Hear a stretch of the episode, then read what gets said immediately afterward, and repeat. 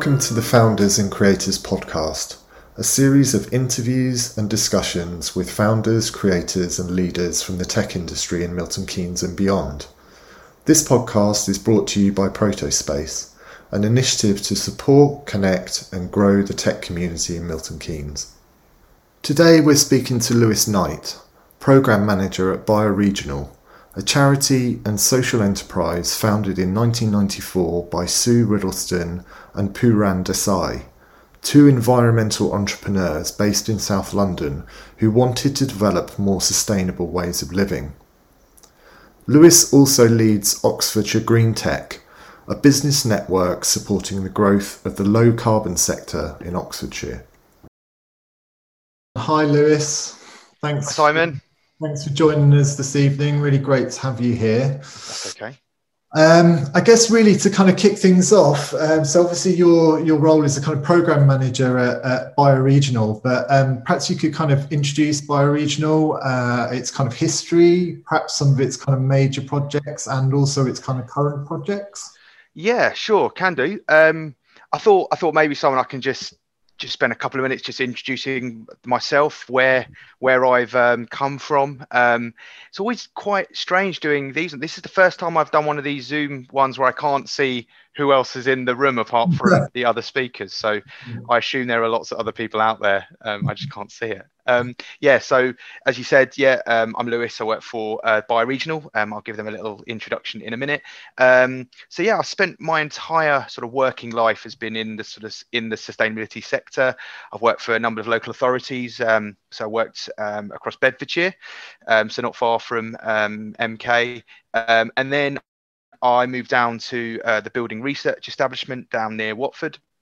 Um, and then about eight years ago, just under eight years ago, I moved to Bioregional uh, specifically to work on the um, Eco Town project over in uh, Bicester, which is a town in Oxfordshire, not a million miles away from uh, Milton Keynes itself. Um, and the reason I'm a little bit late today was um, um, I was just on a board meeting uh, for a social enterprise that I'm a director of, which is called Bicester Green, um, which is really exciting. So we're sort of a successful social enterprise um, that we've created a reuse centre in the town um, and use waste as a catalyst for uh, yeah for uh, learning and things like that. So that's a bit about me. Um, so Bioregional, um, who are we? Uh, so we're a charity and a social enterprise. Uh, we're 26 years old now, so founded in '94 by um, two um, sort of environmental entrepreneurs down in South London, uh, Sue Riddlestone and Pooran Desai, um, who really wanted who really wanted a more sustainable way of living. Um, and um, I guess we're best known for creating our One Planet Living framework, which was developed in the sort of early 2000s. That really came from our experience of planning and working with many others to develop uh, BedZED, which um, for the young people on the audience, uh, I think every single GCSE student um, or for or for some time um, learns about BedZED um, um, in their geography lessons. So um, that was kind of the UK's first attempt at a at a uh, eco community, and it's where our headquarters are still based now. And so really using that learning and developing one Planet Living, um, we provide a whole range of different sustainability services uh, to make it easier for people to live a more sustainable uh, lifestyle. Um, that includes we work with major developers um, to create pioneering eco communities. Uh, we support businesses, big retailers, small retailers uh, to cre- uh, to create more sustainable products and services. Um, and and yeah, we've been we've been um, working across sort of five different continents. So we don't just work in the UK. We're very much a global um, um, um, organization. Um, and I guess really some of the sort of really live projects at the moment um, and I guess really pertinent to the audience um, here in Milton Keynes. we're working closely with First Base uh, on the redevelopment of the Saxon Court um, uh, development in uh, central MK uh, to create a new sort of grade A office space, flexible workspaces, uh, some uh, build to rent homes, and also some retail and community spaces right in the right in the um, heart of Milton Keynes. And really, our role is we're using our One Planet Living framework and our experience and our expertise to frame and guide and steer the sustainability approach. So um, yeah, we've undertaken a really detailed analysis of the needs of the city, um, the region, but also the planet um, to look at what this development needs to do. What does it need to respond to? Um, and we um, we're now at this stage where we're working with the design team to create a really innovative and ambitious sustainability action plan, um, looking at lots of things. Um, you know, independent retail shops, pop-up events, uh, flexible workspace for sort of um, entrepreneurs, um, cafes, local local um, restaurants and local um, retailers as well. Um, and yeah, some of our other big projects I just mentioned BedZEDs, um, but personally very connected to the EcoTown site over in Bicester. really exciting zero carbon development. Uh, we also uh, have helped on the uh, there's a fantastic new tourism resort just outside Paris. Um, you can get there by the Eurostar called uh, Village Nature, which is a um, a collaboration between Center Parcs and Euro Disney. Um, when this when this pandemic is finally easing, um, I would strongly urge people, you know, if they're if they're looking for a sort of a really sustainable place to go on um, holiday, Village Nature is fantastic. But we also work with huge corporates, uh, Nando's, uh, B&Q, Wilko, all those types of um, organizations. Um, so that hopefully Simon gives you a, a good overview as to um, who we are and what we do. That's fantastic. Thanks, Lewis. Could you could you maybe sort of go into a bit more depth around the kind of One Planet Living framework? Sure. Uh, and the sort of, I guess, the principles and, and, and the sort of impact, I guess, that it's making. Yeah. And obviously, it's kind of, you know, it's global. It's like there's, you know, over half a million people have kind of adopted it. Um, yep. so really interesting to hear more about that framework. Yeah, sure. So, One Planet Living is it's really yeah um, i think the best way to describe it is it's is it's steeped in science so it's steeped in the concept of ecological footprinting which is if we all lived um, the way that we do in the uk or the majority of western europe we'd actually need three planets to support ourselves and clearly that's not sustainable so one planet living is really our vision um, of a world where we live within our Earth's resources. Um, and we've developed this framework, which we think is brilliant, um, and uh, hopefully others do as well. And it breaks down sustainability into 10 really easy to understand principles.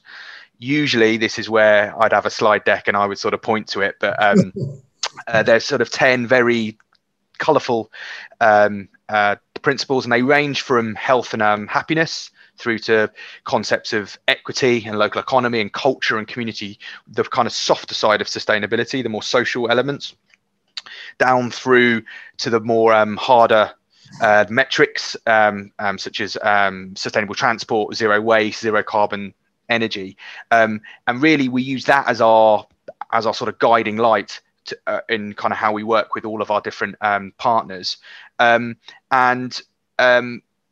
yeah, it's it is also we've developed sort of goals and guidance that sit that that um, sit behind that that kind of wrap around it. I think it's important to say that the framework is is sort of open source. It's free for anyone to use.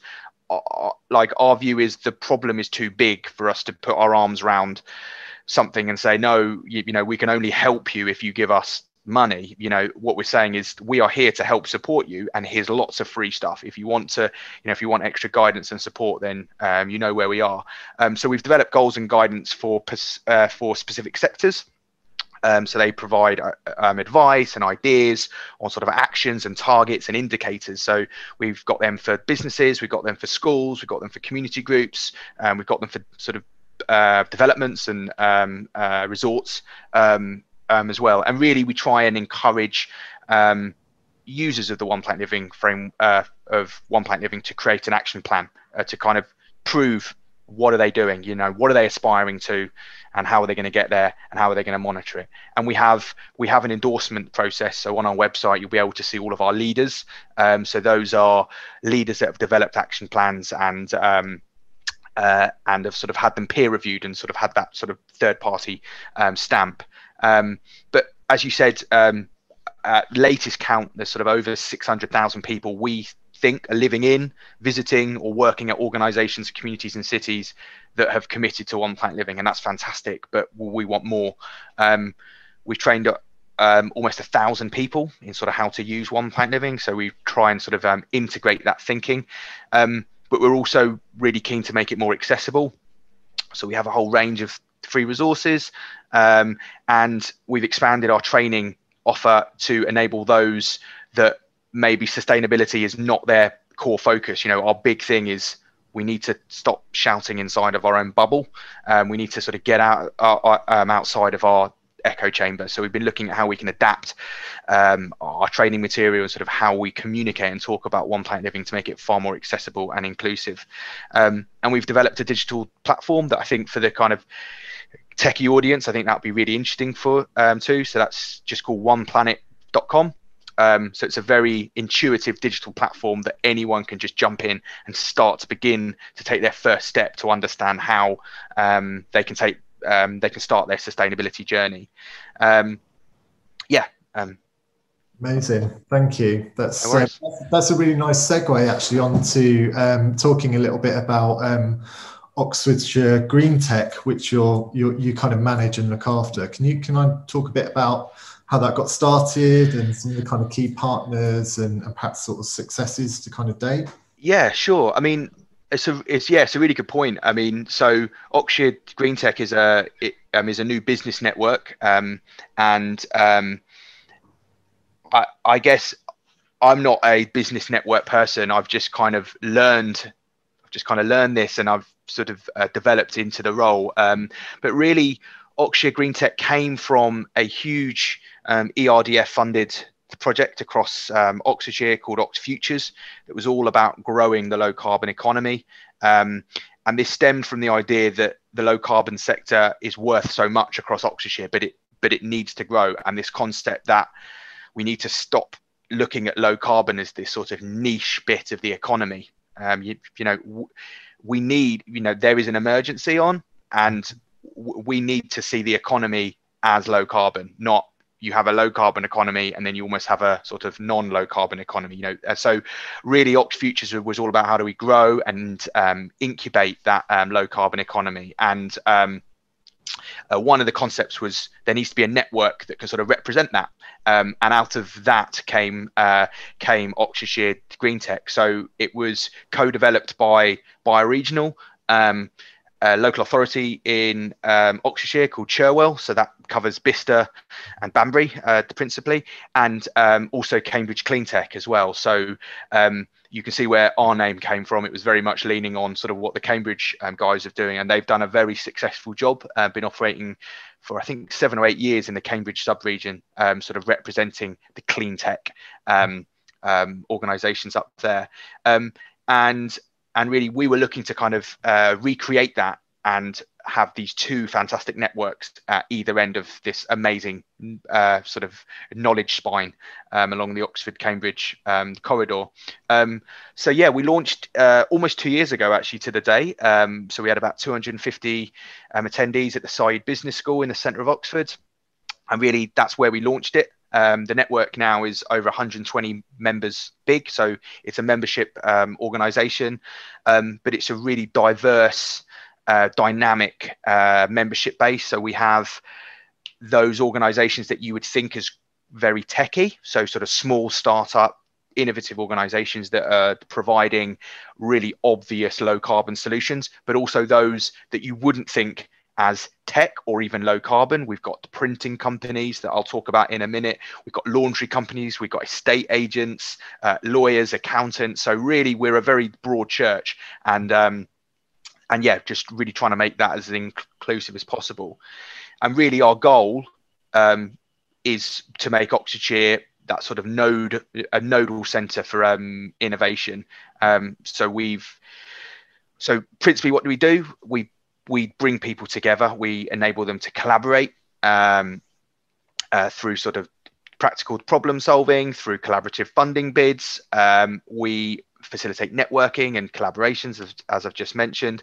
Um, we inspire and showcase. So we provide um, a real platform um, for um, our members to sort of show what they're doing. And what we found is there's a lot of sort of internal membership trading. So people are almost using the membership base as almost like a vetted group of organizations, which is absolutely fantastic. Um, and I think what sets us aside from just a typical business network, because I, cause I feel like anybody can do that, anyone can bring people together. What we do is we actually try and provide really practical, sustainable advice. And I think that's one of the benefits of having a sustainability organization such as bioregional helping to run that network is we can provide real practical um, um, solutions. So recently, um, we've just enabled four of our founding members to sort of begin and start their own sustainability action plans, and that's kind of free to them. So that's a real benefit um, as being part of the membership. And I guess one of the other big things is we is we put on lots of different events. Um, so a real varied range of events around specific uh, sort of tech themes. So around mobility, Oxford has a real mobility focus um, around the built environment and, and the sort of smart cities. Um, around circu- uh, around circularity, um, a lot of our members are sort of in and around that circular economy. Um, and then we have a very big focus, um, as you'd imagine, with lots of sort of small businesses around access to finance and investment. Um, so, um, yeah, um, we got some really exciting members. Um, I can sort of touch on them if you wanted, Simon. Yeah, if that's so. so yeah, I mean, we've we've got we've got big we've got big entities. So local authorities are part of our membership base, which I think is really important. I think what we found with Green Tech is you need the big organisations to um, to sort of get the small organizations because the small organizations want to speak to those bigger ones but then at, at, the same time those bigger organizations want to speak to those smaller um, smes they can provide um, innovative solutions for them. So so we have those bigger entities. Um, we have some fantastically brilliant um, smes so ones that spring to mind are um, oxwash who some of you may have heard obviously started in Oxford, spin out from um, um, a couple of graduates um, from Oxford University. They've t- just totally re-engineered the whole laundry process from the ground up. So looking at um, uh, water reclamation, sort of reusing sort of 60, 70% of the water, microfiber filtration, which catches sort of 90, uh, 95% of all the fibers, which stops microplastics going into the watercourses. Mm-hmm. Uh, and they've just started new uh, premises um, up in Cambridge and in London now. Um, they've just uh, a few last year they got about 1.4 million pounds worth of seed funding. Um, some of that coming from Biz Stone, the co-founder of uh, Twitter. So a really obvious example of taking, I guess, kind of Stone Age um, ideas of kind of laundry, like how do we clean stuff, and just like putting it in the sort of space age really um, which is fantastic. Um, another one of our members, which you would think of as a clean tech or a sort of green tech, is uh, Seacourt Printers. Um, they recently got the highest B Corp scoring of any printing company, and they got awarded the most sustainable SME in Europe a few years ago. Um, so this is a printing company that typically the printing sector is one of the most uh, polluting sectors. Um, if you think they take a lot of resource uh, in terms of paper and ink and water, and it's fairly polluting in sort of what they put back in. And they've just flipped that totally on the head. So um, all of so they're a planet positive um, um, organization. So uh, they only use zero carbon energy for all of their practices. Uh, they're also zero waste to landfill. Um, they've reinvented the, the, printing process. So they use LEDs and waterless printing, which is just so, so, yeah, just really game changing. And all and what I love about Seacourt is they've thought about that big picture stuff. You know, how do we like transform the way that we operate? But all the way down to the tiny little things. So if you go to their office in uh, sort of East Oxford, they have an on-site wormery. So all of the staff, when they have their leftovers of food, they can put it into the wormery, and they have these really hungry tiger worms. And what they do is at the end of the year, they create sort of what they call Seacourt worm juice. So at the bottom of that is really concentrated fertilizer that's come from this on-site wormery, and they give that out to sort of their clients and things. And it's just a beautiful example of how you can change um, what what could be a very polluting um, uh, business and just make it absolutely fantastic. Um, we have some other organisations such as Green Unit who make passive house uh, pods um, Oxford Product Design, an amazing design company uh, based in the heart of Oxford that are actively changing their business model. And their whole view is we're sick of building or designing or helping people build crap stuff that is damaging the earth and so they are they are looking at how they can include things like circular economy um, end of life when they're actually engaging with their clients that typically might not even be thinking about that and i and and i find that really uh, i find that really exciting um, yeah and and i guess just one last one simon which is uh, which is a bit close to my heart is um, electrogenic which uh, takes sort of old uh, which takes old uh, classic cars and puts electric motors into them. And I just think that's such a fantastic um, visual um, and kind of obvious bit of sort of green tech, which is yeah yeah taking old VW transporters and putting fantastic um, um, electric motors in them. So yeah, hopefully that gives you a real good sort of lowdown as to sort of who we are, what we do, and some of the members that we have. Amazing. Thank you. Thank you, Lewis.